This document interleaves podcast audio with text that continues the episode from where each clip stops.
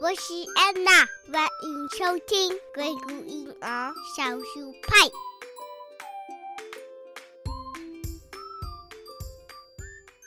Hello，大家好，这里是硅谷育儿少数派，我是 Lina。Hello，大家好，我是依子。哇，依依子，我们已经有好长一段时间没有录节目了哈。然后刚刚又经历了一个小小的风波，就是我们在小宇宙上面，呃，有一些技术型的 bug，然后导致我们的听众朋友呢有一阵子没有办法收听我们的节目。那么在这里呢，呃，也是要感谢依依子，然后感谢客服人员帮我们解决了这个问题。所以现在呢，听众朋友又可以继续收听我们的节目了。耶！也欢迎大家跟周围的朋友们推荐我们的节目，然后让更多人能够收听到。啊，话说到我们这已经是第二十期了嘛，对不对？终于来到第二十期，就像依依子之前说的，这个好像已经是百分之百分之一嘛？还是可以对百分之一？百分之一的 Podcast 可以走到第二十期啊，真的很不容易。那依依子跟我前段时间非常的忙碌，依依子呢去了一趟日本，对吧？然后去做你的剑道训练，然后呢，我也在忙碌我这个课业啊，我的硕士的这个学习已经到了期末嘛，所以好多好多的一些期末的项目啊，还要准备期末的论文呐啊，所以就是特别的忙。所以我现在也在期末，其实是啊，所以我们就是导。直到现在，我们才有机会可以录上我们的这期节目。但是不管怎么样呢，我们还是很开心，可以继续坚持做我们的这个节目，而且得到很多听众朋友的支持和反馈，也是给我们很大的动力。在这里呢，希望大家可以帮助我们：第一，啊，向你周围的朋友去宣传和推荐我们的播客；第二呢，呃，可以在我们的社交媒体上去 follow 我们的这个账号，你可以在 Instagram 上面找到我们。Facebook 上面也可以找到我们啊，然后呢，我们也已经在 YouTube 上开通了我们的频道，你在 YouTube 上也可以收听到我们的节目。希望大家呢多多帮我们推荐。对，呃，说到这儿呢，正好咱们俩也是 Finals，然后来相互交流一下 Finals 的感觉，相互取暖。Finals 的感觉其实就真的是忙碌之余，但是也是感觉挺有收获的，因为这个是我研究生这一学年的，就是第一学期嘛，啊，然后在这个过程当中也是让自己先有一个适应的过程，大概知道就是这个学习的节奏是怎么样的，有多少的课业可以承担，所以慢慢的，然后我大概知道说我自己可以怎么样去安排我的时间，然后可以在不耽误带小孩儿，对吧？接送小孩上学放学，还是有很多杂事的这个。同时呢，还是可以把我的这些学业给按时按量的给完成。嗯，那我不知道依依子的感想是什么。其实这是我博士项目的最后一年，我跟我同学相比，他们可能会选择，比如说五年或者说六年毕业，我是选择三年毕业。那这是相当于是我的最后一个学年。然后我们一般来说呢，就是期末时期都是各种很长篇大论的作文，然后整理总结文献的各个环节。然后同时呢，呃，我们这个项目会有两次答辩，然后所以我会在下周一去进行我的第一次。答辩就是我之前回中国收集了一些呃数据，然后我整理出来之后呢，以此为基础上，我提出了一些 proposal，然后呢，当中有一项呢，其实就是利用生成式 AI 给我的这个研究的对象，其实是一群高中生们，帮助他们怎么更好的去利用一些嗯很有效的学习的那种策略或者是方法，以及我用这个最新的呃 GPTs 搭建了一个。嗯，基于苏格拉底式对话的一种，就帮助大家去头脑风暴，去了解怎么去做一个独立科研的这样的一个 GPT。我把它们都融合在了一起，然后下周就是要跟我的教授做一个 demo，然后跟他们讲一讲这些背后文献的故事。所以有时候我会觉得我是一个。有点像是一种 startup 种子轮的感觉，你谁还给教授一个 demo？这不是这不是 product launch 的时候跟那种 angel investor 说这是我的 demo 吗？对，还还蛮好玩的啊。那因为其实我第一学期选了两门课，一门呢叫做 strategic communication，就是叫做策略性沟通，然后还有一门呢其实是 foundation theory and ethics，是我们学习比较理论的知识，关于沟通学的理。理论知识以及就是从道德层面上怎么样去深度的考虑，我们做沟通学，我们做沟通传播的行业当中。就是在嗯道德层面上的一些考量的内容。我觉得这两个课都很有意思，因为第一个它是从理论角度，然后我就呃深度探索了很多在沟通学里面的一些现有的理论，然后就发现其实特别的有意思。我的最终期末的论文就是针对我自己一直在 follow 的一个 mom influencer，就说其实它应该叫做、这个应该妈妈博主、母婴博主是？对妈妈博主，因为现在的 millennial 这一代的家长朋友，你会发现为什么妈妈博主特别的红，这是一个现象。因为当我们这一代来做家长的时候，我们对于做家长的目标已经跟上一代是不一样。我们不是说哦就把他送去学校，然后把他吃饱穿暖，对吧？这个基嗯本的生活条件都满足了，然后那我们其实也就 OK 了。但是大家特别喜欢去钻研在教育和这个育儿当中的一些，比如说心理学呀、呃科学型的知识，对吧？就是你会发现这个家长是属于精养孩子型的，所以呢，嗯大家对于这种育儿的知识的渴求度特别的高。母婴的大号啊，或者是妈妈嗯博主啊，去分享一些这方面的知识或者是一些这方面的信息，家长朋友们特别爱 follow。然后我就用我自己经常 follow 的一个在美国这边比较知名的妈妈博主，她也是一个育儿方面的心理学专家。然后呢，我就从呃他的这个沟通学方面去深入的分析了他是如何把我在这学期学的其中的一个沟通学理论。融入到他日常的这些沟通的实践当中来的，就写了一篇这样的论文。嗯同学啊，然后我的教授给我的反馈也是觉得，哦，这是一个特别有趣的话题。然后另外呢，就是关于那个 strategic communication，就是策略型沟通。其实我们教授就给了我们一个任务，就是你们自己要去找一个真正的客户，帮助这个客户要做一个非常全面的 strategic communication plan。就是说，你要嗯给他呃出来一个最终的策略型的沟通的方案，要根据这个客户的他自身的需求以及怎么样可以帮助到他去实现他的目标。然后呢，我和我的另外两个同学，我们就组了一个 team，然后我们就嗯找了一个在 Sacramento 那边的一个非盈利型机嗯构。啊、他是在当地宣传给青少年普及 alcohol and marijuana use prevention，酒精和大麻。对酒精和大麻的一些预防的一些教育方面的一个 program，他们其实一直是致力于去向青少年、还有家长、社会各界人士去宣传我们怎么样去预防青少年去接触到酒精啊，或者是大麻呀，或者是毒品啊。所以我觉得他们是个非常有正能量的机构，我们就帮他们做了一个非常全面的一个策略型的沟通方案。然后也是大获成功。最后就是教授给我们这个小组的评价是全班最高的。哦，然后对，所以就是觉得很开心，因为已经做了七年的全职妈妈哈，就没有真嗯正的在工作领域当中去发光发热。然后我突然间好像感觉又找回了曾经在职场上面。最终还是挺有成就感的，而且也给我自己增加了很大的信心，因为我就觉得啊，我已经七年没有在工作了，是不是好像技术有退化呀，或者是怎么样？但是其实后来发现，那个技术和你曾经有的这个技能，跟你策略性的思考，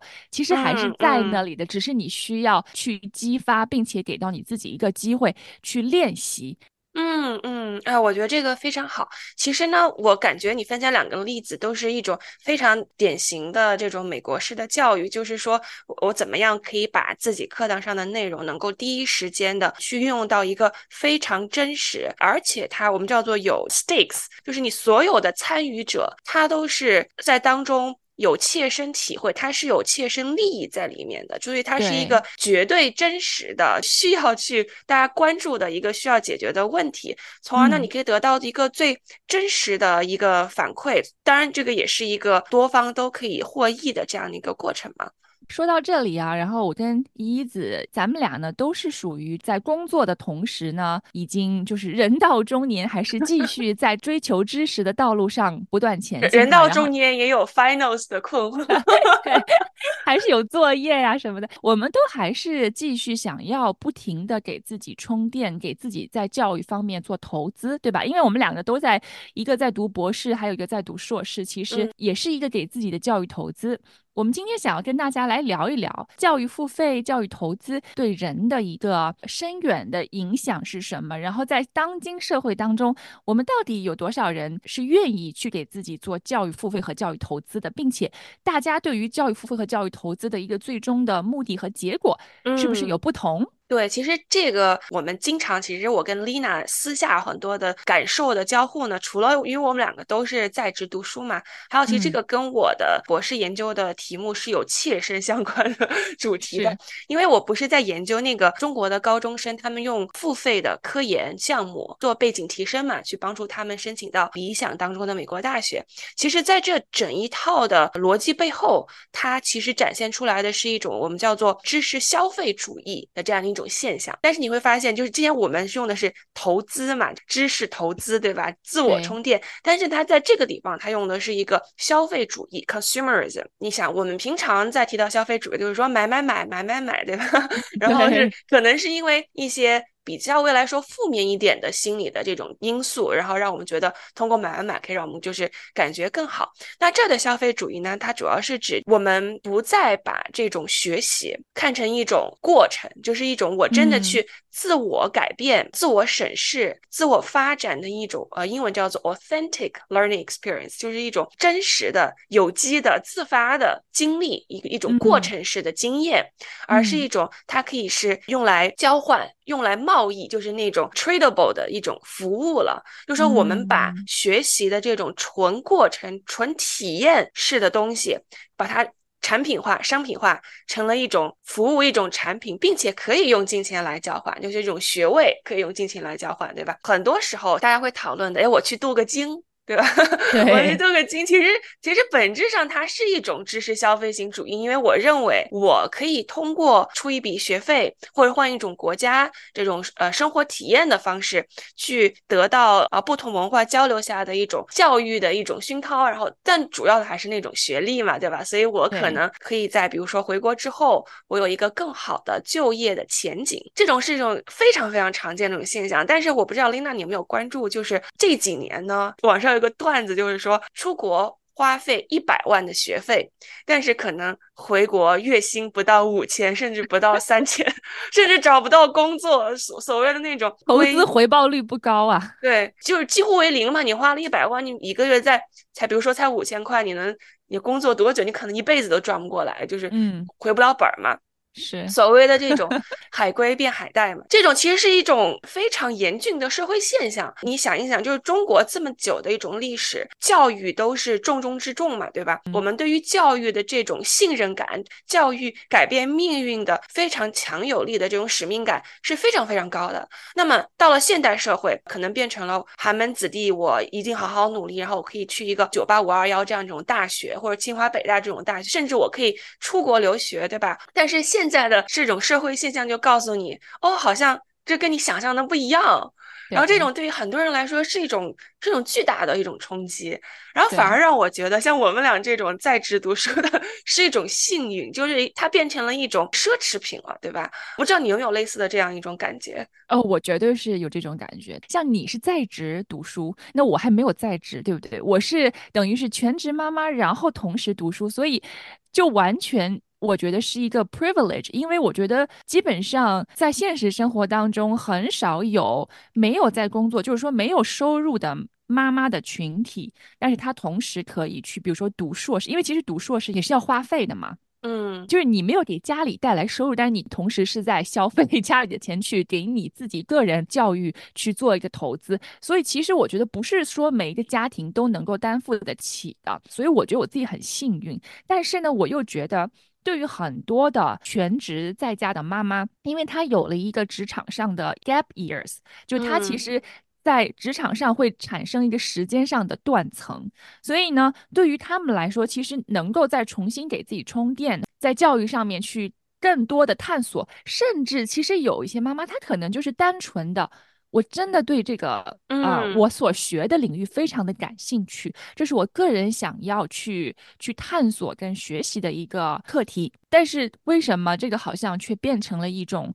奢侈品？就是对于他们来说，想要再重新去回到职场上去工作，教育的一个支持又是非常非常必要的。嗯嗯，对，因为你提到就是有几点嘛，首先就是时间，还有就是这个金钱。时间可能是最大的一种机会成本，然后金钱也是一个非常现实的这个东西。而且你刚刚提到那种充电和可能就是这些妈妈们她本身就很想去探索，她其实比较像是我。刚刚我提到那种一种 authentic learning experience，就是他可能他是去追求的是真实自发的一种体验嘛，对吧？但是可能很多的希望能够步入职场，或者说已经在职场里面的女性也好，男性也好，他们可能更多的是说我要去充电，去应对现在职场当中的这种变化。因为我记得就是几年前国内特别。VC 的话说来 说就 是赛道，这是我学到的新词，就是这种赛嗯。道就是知识付费、知识嗯。博主，就像你刚刚研究的那个母婴博主一样，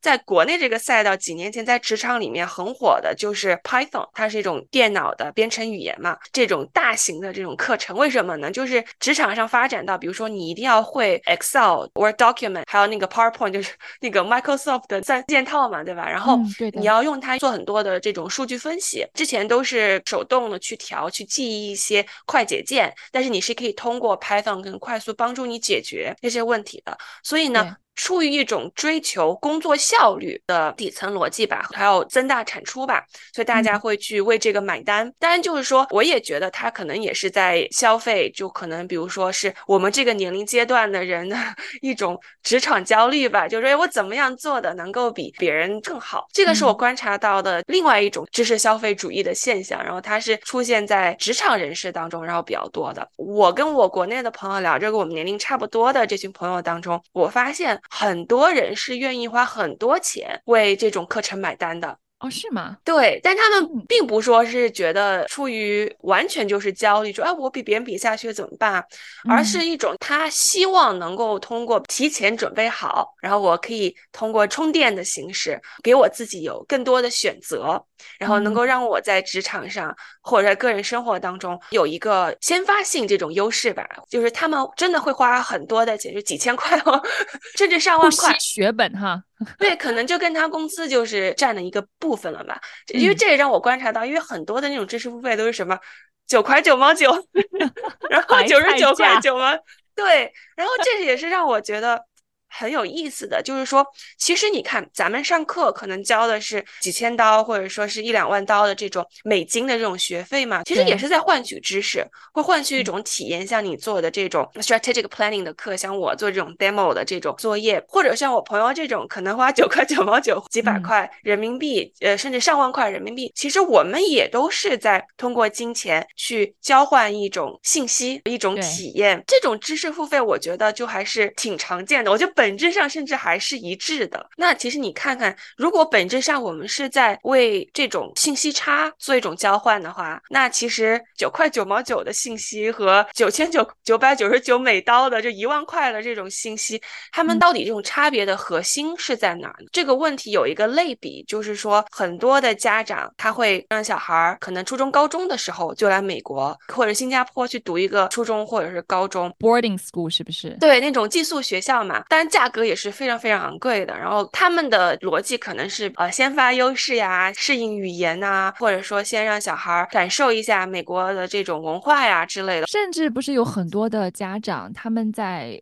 小朋友很小的时候就会去给他们报名参加一些国外的夏令营啊，其实也是有一点儿类似于让他们出去镀个金啊，对不对？然后去见识一下，开开眼界什么的，学一些比较高精尖的一些知识。那肯定的，而且这种最后都会放在他们的简历里面。简历里面，对，其实我觉得都是在 打造一个简历和人设嘛，是不是？对对 你会发现现在从孩子很小的时候，家长就已经开始了这一场追逐。为什么有很多的在国内售卖的这种归国的一个什么夏令营，或者是来嗯这边一个什么斯坦福参观，就是类似于这种教育类的产品，在国内还是挺火爆的。对，其实这个回到就是之前聊到那个信息差，信息差的价值固然有，对吧？但是我一直在思考，这个信息差，首先一定要通过这种购买的形式，这种金钱 交换的形式去得到吗？或者这种信息差，它一定要去通过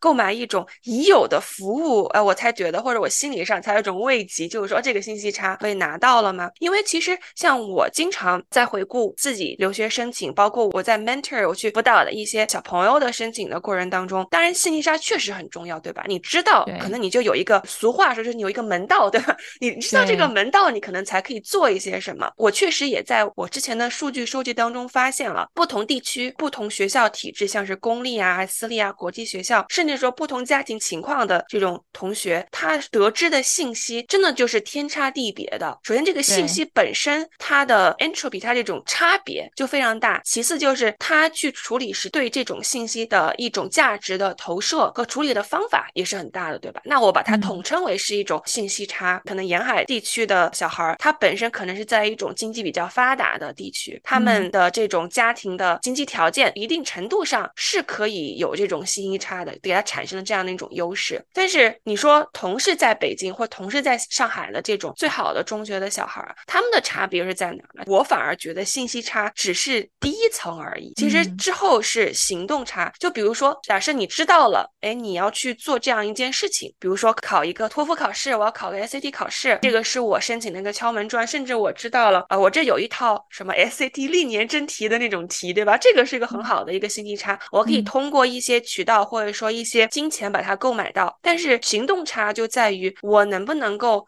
去执行它。你看这个学历，我可以真的我是可以买到的，对吧？现在不是有一些呃所谓的中介机构就跟你说花多少多少钱，然后让你就保什么学历吗？但是其实真正的去把这个东西变成你自己的，是需要你自己的行动，人和人之间这种行动的差距，或者说你和过去的你之间，能不能通过行动把所谓这种信息差的优势转化成你自己的这样的一种结果上面的。一种差别，所以这就是变成了很多时候，比如说为什么我对于就知识这种博主，然后马克麦克我还挺感兴趣。刚提到那个母婴博主，我也觉得很有意思，就是因为你有没有那种买了很多课，但是从来没有看过的那种线？对，像我其实我之前我也报过那个 Coursera 的课嘛，我确实也有报过之后完全没有上过的这种情况，尤其是 公司他可能给你付费什么 Coursera Plus，然后你就更没有那种动力了，就反正钱也不是。我出的，然后我可能会觉得上不上我没有一种，呃，我好像没有亏什么的那种感觉，对吧？所以我反而觉得像这种行动差，它可能是一种基于个人的性格特质上的一种差别吧。它反而是真正能够把一种信息差转化成为一种结果上显而易见的这种差别的一种很有效的。其实你讲到这个，我在思考一个问题哈，就是关于教育付费啊，因为其实之前会有一种也。不能说是刻板印象，但是也确实真实存在。就比如说，我其实有听到过很多的一些创业者，在硅谷这边的创业者，他们会有一些教育类的或者是学习类的一些科技的产品。一个很大的反馈就是说，他们会发现，在全世界的所有的用户当中，中国用户是最不愿愿意去为学习类的这个产品去付费的，就是他们会很愿意用免费的产品，但是他们不愿意用付费的产品。在付费产品这一块，中国用户的转化率是最低的。所以，然后我一直那种就是背单词软件，你可以有付费版的，中国用户永远用用免费版的，是这个意思。对对对，是就是给大家的一个印象是，其实中国用户可能不是特别愿意为知识型或者为教育类的产品去付费，但是呢，有一些付费类的产品，比如。说你可以去斯坦福游学呀，参加一个什么课程呢？你可以得到一个什么样的学历？就是你会发现还是有很多愿意花重金去付费的。那我就在思考说，到底对于中国用户，在他们的价值观里面，什么样的产品是他们愿意去付费？他们在选择自己掏腰包去付费的教育产品里面，他们的一个选择标准是什么？啊，我有一个很俗气的看法，就是我觉得大家是愿意为所谓的虚荣性的标签付费的。就比如说，嗯如果我去斯坦福游学了，可以说，诶，我是去的斯坦福呀，我可以在小红书上去发表今天又去斯坦福哪儿，比如说去听了什么讲 座，去拍了什么照片，对吧？这可以让所有人知道我是在斯坦福一种非常高大上、让人羡慕或让我很自豪的一种生活的状态，比较标签化的。然后我会觉得，哇，我这一趟你说游学，可能说实话，真的也学不了什么东西，就是真的是油到没有在学。但但就是那种光环效应，这个其实是是心理学上的一种概念嘛，就是那个 hollow effect，它就是对那光环效应，让我觉得周围什么都好，然后我自己也很好，就让我自我的正面的感受，比如说我的自我效能 self efficacy，相信我能够做到的这种自信也会提高。然后其嗯实这也是大家可能会觉得这个钱花的值，但但是我觉得这也是对的，对吧？它毕竟让我感觉很好呀，我为什么不能为我的好的感觉买单呢？对吧？刚刚提到的那种，就是为什么付费版没有人付费，这也是让我觉得就很有意思去琢磨这个底层逻辑的这样一个事儿。因为其实美国的这种 app 的模式呢，有一个很有趣的商业模式叫做 freemium，、就是嗯。免费版和付费版，就是说它可以把百分之五十甚至八十以上的功能作为免费版开放给所有的人，对吧？对。呃，你用它就已经很舒服了。比如说最近这几年一直很火那个 Notion，它是一个效率的这样的一个 app，然后我自己也是 Notion 一开始就出来的这种死忠用户，但是呢，你可能比如说百分之二十功能可能包含了更多的那种数据分析呀、数据储嗯存呐、更多容量呀、更多的客服的服务呀，它是一种付费的这种商业的这样的一个模式。所以呢，你会发现其实很多人他愿意停留在免费的，为什么呢？是因为付费的那个模式对于他来说确实也是有好处的，但是它可能更多的是一个效率上的一种提升。嗯但是呢，对于绝大多数人来说，我们相信这个东西，这个免费版的产品，它已经能够帮我解决到核心的需求之后，我不会再去在乎一个效率上的提升。比如说这个背单词的软件，它已经可以帮我把单词，比如说我可以做那种 flashcards 呀，然后我食堂等饭可以看，我公交车等车我也可以看，它已经可以让我随时随地的学习了。那可能嗯已经满足了我这样的一个利用碎片化时间学习的这样的一种需求了。但是嗯我可能不会再去在乎我的学习的效率能不能够再提高，当然这个是我自己的猜想啊。但是嗯这两种做法的底层逻辑是截然不同的。我先嗯说我有没有做到碎片化时间学习，可能我觉得我做到了之后，我的心理上的感受会更好。但是嗯呢，我为我的效率买单，可能是为我学习的结果买单。所以你的意思是说，当你决定买单的那一刻，你其实是需要求一个结果的。当你觉得说这个结果它有可能不会达到你满意的一个效果的话，那你就不愿意走出买单的那一步，是这个意思吗？，对我觉得很有可能就是绝大部分情况也都是这样的。嗯，呃，其实这个会让我想到哈，因为现在关于教育付费，教育已经开始商品化了、产品化了，对吧？这是一个趋势。那你会发现很多的一些，呃，就像你刚才讲的 Notion，就包括像我在用的 Canva，对吧？Canva 也是一嗯个非常流行的软件。嗯，那特别好，我觉得。对，特别好用。但是呢，你想要做出来的设计的东西更加精美，就你想要再往上一步的话，你要变成它的 Premium 的用户，那你就要去付费。很多这样的产品，它其实都是在以这样的一个模式，就是它给你一个免费的、非常基本款的，满足你最基本需求的。但是如果你是一个要求比较高的，你是一个作品也好，或者是我出来的一个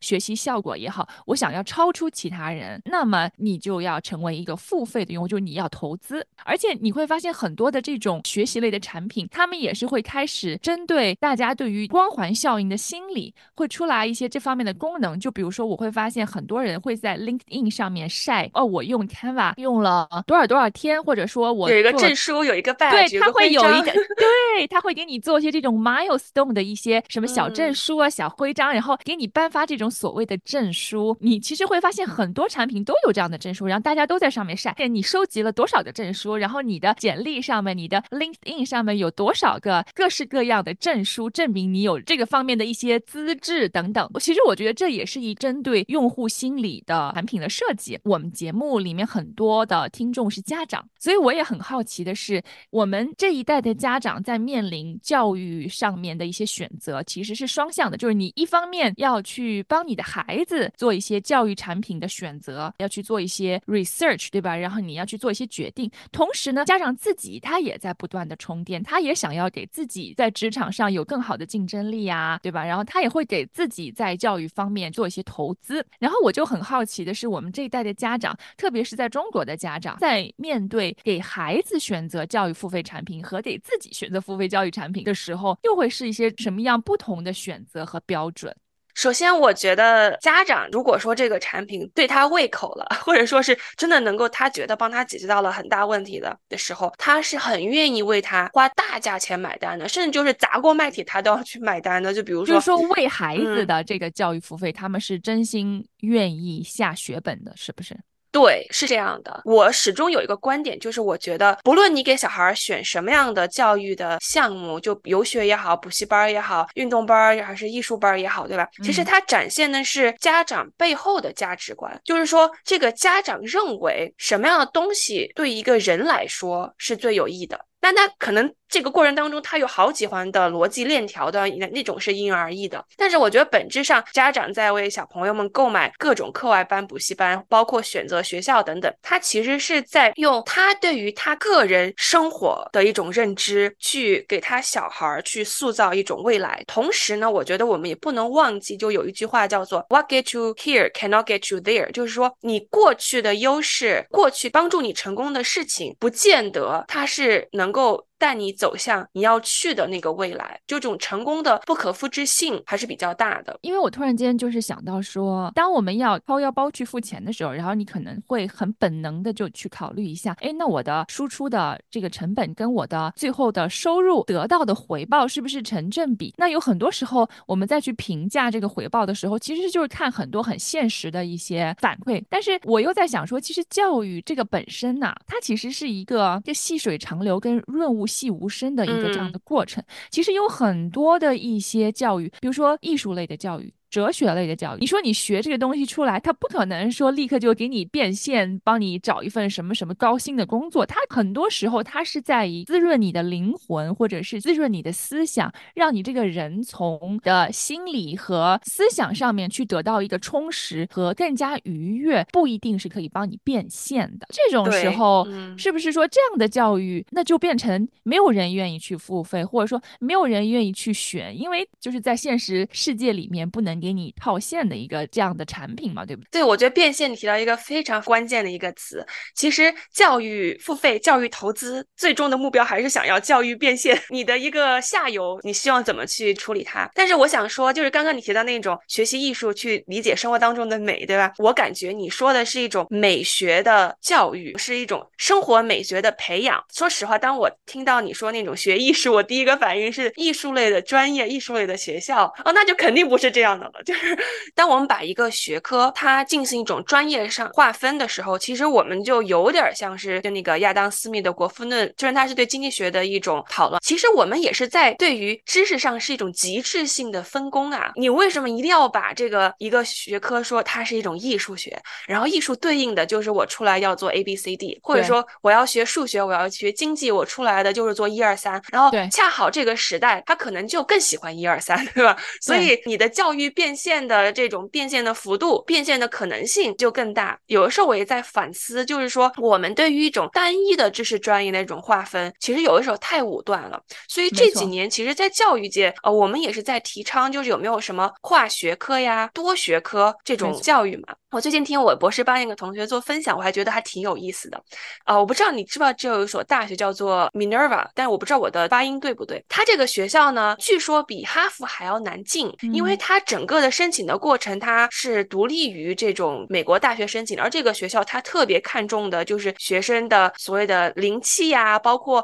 他对于很多生活的一种见解，他不单一的去追求你的成绩有多好。然后他所有的课呢，全部都是跨学科的，就是他那个大。学里面设置这个课程。所以呢，这个学校他毕业之后的学生，像我有一个朋友，他是这个学大学毕业的，他去读的研究生也是顶尖一流的，也是哈佛的这种研究生之类的。所以这种学校光环也是非常大的。但这个学习的体验，虽然我没有去读过，但是我相信也是非常好的。那你说这个学校花了这么多力气去培养这种跨学科的人才吧，对吧？然后呢，我博士班的同学就跟我分享，就是他是在 UAE 中东那边去教学嘛，嗯，然后他就给我说，他们学校为了去推广这种跨学科的，他们认为的高大上、fancy、未来型的这种教育，他们真的是花了重金、重金、重金，我强调三遍，去买这个 Minerva 的课程。啊，然后去他们学校教。我同学作为一个老师呢，他觉得这样是很不合适的。为什么呢？他的理由是他完全没有考虑到，首先你有没有合适的老师，就是说你这个师资的配备是不是匹配的。其次，你是不是有文化上的 appropriateness，就是合不合适？因为你知道，在中东的地区，他们对于很多的那种话题，还是相对来说，比如美国相比，是属于保守的那一端的，对吧？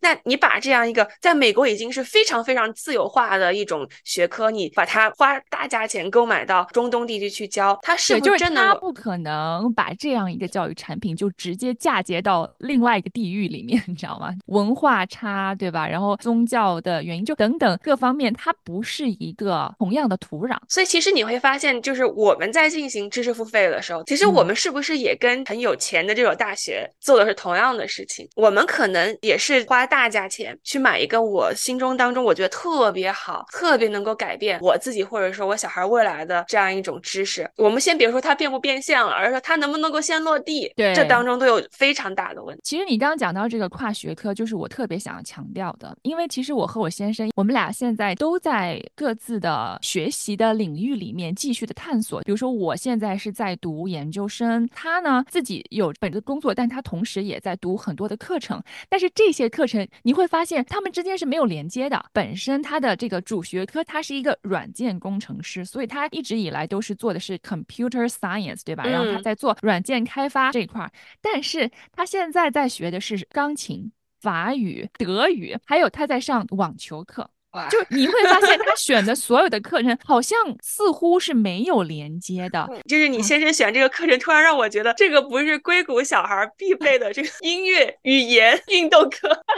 就是反着来了，你知道？就是还挺符合硅谷特色，是吧？但是这些都是根据他个人的兴趣爱好走的，就是他学的这些课程。因为他们之间就是跨学科特别远嘛，没有直接的连接，所以你会发现说你要把它变现的话，其实没有一个真正的工作岗位是好像说会很 appreciate 你又会讲法语又会讲德语，然后还会弹钢琴，对吧？可能我只是需要一个软件开发师或者是代码写得好就代码写得 好就可以了，是不是？所以你其实学的这些其他东西就跟我这个工作没关系。但是我个人的感觉就是，特别是作为这个在教育当中自己在学习，而且呢我又去。看很多怎么让孩子去给他提供好的教育，这样的一些深度的思考，那你会发现其实跨学科非常重要，因为很多看似没有关联的事情，他们其实在深度的底层里面都有着千丝万缕的关联。我就常常在思考说，为什么整个社会的文化的是职场的这种走向带的这种风向，是让大家觉得说，我不想花时间跟投入金钱在无关紧要的课题上面，或者是我不想花时间去学那些不能帮我套现或者是变现的一些学科。大家其实都会比较 focus 在我要去给我这个工作，给我在职场上去爬这个职场楼梯，可以让我爬得更高更好。然后那我会去往这个方向去努力，那我去投资教育。但是没有人会说哦，我其实就是想要去投资给我自己感兴趣的。但是我的这些兴趣，它其实是到底是怎么样真正的又可以去受益到我真正在做的所谓的本职工作？嗯，肯定，我觉得跨学科这个是一定是我们在推崇的。然后我有一个自己的看法，就是说，像你刚刚提到的，有没有办法什么兴趣也可以帮助到我啊，或之类的，对吧？首先，如果我们要给知识画一个类别的话，有这样的一种划分类别的方法。第一类就是说，一个叫做 explicit knowledge，就是很明显的成了体系的一个知识。就比如说学科类的知识、网球类的这种技巧，我觉得它是一个 explicit knowledge，明摆在那儿的显眼包，一二三可以怎么做，像这种。呃，有自己的方法论，有自己的体系。还有一类呢，叫做 tacit knowledge，就是隐性的知识，对吧？前者是显性的，tacit 是隐性的。知识还有什么隐性的吗？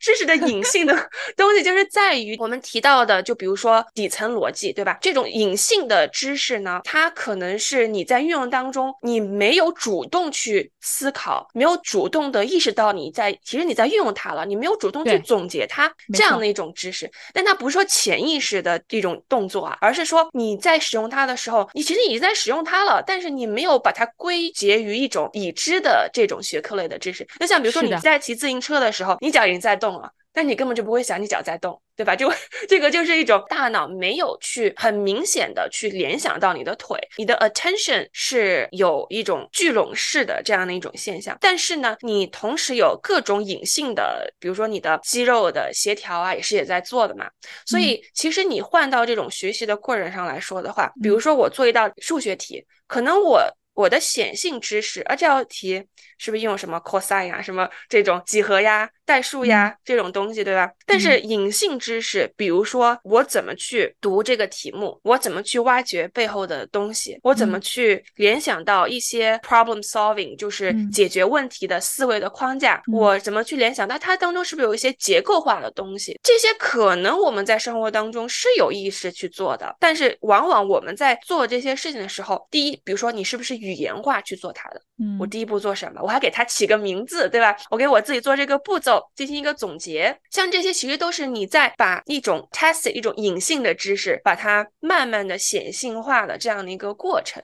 没错。与此同时呢，其实它有一个名字，就是 metacognition 嘛，就是原认知吧，对吧？就是你有没有再去思考你的思考过程是怎么样的？所以其实回到刚刚我们提到这种学科类的知识啊，我觉得不同的学科类的知识，它只是说它的显性知识。是不一样的，但是呢，它背后要去学习这些显性知识，或者说把这些显性知识联系在一起的隐性知识，可能是我们都还没有去觉知到的很多的一个东西。比如说，有的时候你会发现，哎，打网球的时候，我灵光一现，我这个动作，我突然觉得好像跟我那个物理的什么各种公式突然就结合起来，对吧？毕竟我还是有力啊，有速度啊，然后还有一个 momentum 啊之类的，对吧？这种就是一种不同的隐性知识，在一种显性的场景里面把它显性。化的这样的一种过程，所以是的。跨学科，我觉得魅力就是在这个地方。就我个人而言，就是不同的视角去观察到，然后你会 emerge，你会浮现出一种更新的，可能只有你才有的这样一种视角。所以你可以通过这种方式对你的生活进行一种诠释。诠释这个词，其实我是之前我听另外一个播客的时候听到，就是叫做诠释主义。之前我们认识世界，可能我是需要大量的数据，我要对它进行一种推导。但是你一旦数据变了，公式变了，你可能结论也会变。这就是为什么很多时候我们。人在面临一个事情的时候，好像这个事情都不一样了。我突然不知道，好像怎么去解决它了，对吧？我们是非常脆弱的。但是诠释主义就是说，不管这个呃数据有多小，我永远从我的角度出发，我去对我看到的东西进行一种诠释，我个人去形成一种理论，我永远在用我的视角去看待这个世界。所以呢，不管它这个数据怎么变，公式怎么变，我这套理论都是可以自洽的。当然，这个还是要跟现实当。中产生连接的，对吧？你要在一种大家都认可的规则下去把它运用出来，但是这种就有一种反脆弱的能力，就相对来说就会比较强。其实你提到的这一点哈，为什么现在这种所谓的知识型的硬件型的教育付费它是可行的，但是那些隐性的教育或者是跨学科的教育，可能大家没有那么重视，所以导致在市场上它其实并不是特别的有市场。然后我觉得这也是让我会想到特别需要我们大家自觉自查。要去改变一个这样的思维方式，特别是作为家长，我觉得作为家长来说，你要怎么样可以去改变你现有的一个固有的思维方式，对于教育的一个观察或者是认知。之前有一个教育学专家，他就有讲过说，你觉得教育很贵，那你可以试一试无知的代价，就是说 你会发现，其实很多的家长说，哦，我要怎么样可以让我的小孩对科学产生兴趣呢？但是其实你知道吗？孩子天生就已经是对科学很有兴趣了。你会发现，当他们在家里把锅碗瓢盆全部拿出来，在那边叮叮当当敲打，然后把冰箱里的鸡蛋拿出来往地上一砸，鸡蛋破了，你觉得他是在捣乱？其实他是在做科学实验呢，对不对？联想到我们之前讲那个话题，玩儿对于孩子的一个教育学的意义是什么？他在玩儿的过程当中，其实他刚才就做了一个物理学。生物学，对吧？化学这些都是课程，但是只是因为它不是一个被标签型的，或者说一个直接知识型产出的这样的一个过程，它也没有被包装成一个课程，所以家长没有觉得它是一个教育，对吧？对，他就觉得哦，他就是在厨房里面捣乱，或者哎呀，他在家里弄得乱七八糟，家长会怎么说？你不要弄了呀！你看把鸡蛋弄得到处都是，好脏呀，是不是？不要再玩这个了，是不是？但是你知道吗？你是在阻止他在做科学实验。其实刚才的那个过程，对于孩子来说，它就是一个教育。这个教育你才付了多少钱？你一个鸡蛋一个鸡蛋的钱，一个鸡蛋的钱，对不对？但是你可能需要花几百美金，然后你要去送他上一个什么科学班啊，或者然后那科学班的主题就是我们怎么砸鸡蛋。对，所以这个就是说，为什么我觉得家长在对于付费型的教育产品。我们可能是不是可以试着转变一下这个观念？到底什么是教育？到底什么样的教育对孩子来说是有益的？我们自己本身作为家长，一个成年人，我们需要什么样的教育？是不是我其实一直以来都很想要去学？油画，但它可能不一定，好像可以给我的职场带来一个直接晋升的机会。我是不是要去投资？我是不是要去投入我的时间跟金钱去学这样技能呢？特别是我觉得像我这个年龄段的很多家长，已经人到中年了哈，跟我先生都在开始思考的一个问题，就是我们现在这个阶段。工作了已经有很长一段时间，你可能有了一定的事业的基础，也许是在一个上升期，或者是在一个瓶颈期。但是你可不可以稍微给自己一点时间和空间去探索一下，到底我的兴趣和我的 passion 在哪里？人生特别短呐，是不是应该也要为自己的爱好、为自己的兴趣，或者是为自己真正感兴趣的、想要去学和探索的领域，花一点时间，花一点付费，可以真正的去投入到这个过程当中？也许你会发。现一些不一样的效果，然后那么给孩子在选择教育类产品的时候，你是不是也可以从一个不一样的视角来去看待付费的教育和不付费的教育？有时候并不一定说高大上或者是付费的教育是最能够滋养他的创意呀，他的这些内在的灵魂的培养。所以，而且我觉得父母在追求自我探索的时候，其实你也是在跟小朋友做一个榜样嘛。就如果说你可以通过一种合适的方式跟你家小。孩分享你这个探索的过程的时候，觉得小朋友他们一直都是在观察的，他一定会去模仿。嗯，大人没错。前两天呢，刚好因为我在写我的那个期末的论文嘛，然后我就常常在电脑前就在那边工作。然后我们家哥哥他时不时的过来看看我在干嘛，然后他说：“哎，你在干嘛呀？”然后呢，我说：“哦，我在写我的 essay，我在写我的论文。”然后他就立刻跟我说：“我也在写一篇论文，因为他们学校现在 literacy 的课上面呢是会开始让他们。”写一些小作文，然后他说我也在写我的论文，然后我说哦是吗？那你快跟我说说看你的论文写的是什么？然后他就会跟我讲，那我们一共要写四个段落，我已经有了一个 draft，我已经有了一个想法。他说这个会在他们的学校的期末会完成，当然这个也不能叫做是论文，但是呢就是在他的概念里面，哦妈妈写了一个很长的论文，他在写文章，我也是在写文章，我也是在做同样的事情，刚好也是我之前不是在那个社区大学上。写作课嘛，然后我当时的一篇论文也被社区大学他们的一个写作的 project，就是他们有一个专门的杂志和期刊，就是每一学年他们会刊登一些学校里面的优秀的一些文学类的作品，然后他们也刚好就刊登了我的那篇论文，然后我拿回来给我的孩子们看，然后他们说啊，妈妈的作文登上杂志了，然后他们就觉得特别的兴奋，然后我觉得就是对他们来说也是一种鼓励和一种 inspire，你知道吗？吗？对，其实我觉得有一点其实还挺有意思，就是说刚刚你提到你先生去学网球啊，然后学语言啊这种，对吧？然后就让我想到，当时我不是说这个硅谷小孩必备套餐吗？其实你看，当硅谷的小朋友在可能五六岁，就是你家哥哥这个年纪的时候，他是不得不去学，是这个是他的必备套餐，这个是家长给他付费的这个东西，某种程度他肯定不是自由的去学习的这个东西，对吧？对。但是家先生在他的这个职业和年纪的。包括家庭的这个状态下，他选择去学，虽然是学一样的东西，但是他是自由的。对，我不知道家长听中文会不会有这样的感受，就是说你希望让你小朋友五六岁达到那种自由的状态，其实是他可能要三四四十年之后才能达到那种自由的状态。我会觉得有时候教育是不是有点本末倒置？当你去给他填鸭式教育太多了之后，你以为他已经是在培养美学了、培养运动了，但实际上他要在可能四十年之后才能够真正的去得到那种所谓的自由的学习的状态，还是想象还是挺伤感的。说到底，我觉得我们每一个家长或者是每个教育者，其实我觉得是全社会，我觉得大家对于教育的看法和认知要不断的进行调整，要不断的进行转变，真正的理解。到底什么是教育？对于我们成人来讲，对于孩子来讲，什么样的教育是非常宝贵、非常珍贵的？它其实是不可以完全用金钱和价格来衡量的。所以，很多的这些教育的产品，它实际上是非常非常无价的。但是，有很多人他可能没有意识到。对吧？今天我们聊了这么多，那也是想要跟我们所有的听众朋友一起来分享一下我和依依子的观点。当然，我们也非常希望听众朋友可以来跟我们分享你的观点是什么。你有没有在目前给自己做一些教育投资，或者你有在一边工作的同时，一边带娃的同时，一边有在上什么课吗？或者是你给你的小孩是怎么去选择付费教育产品的？然后都欢迎把你们的想法呢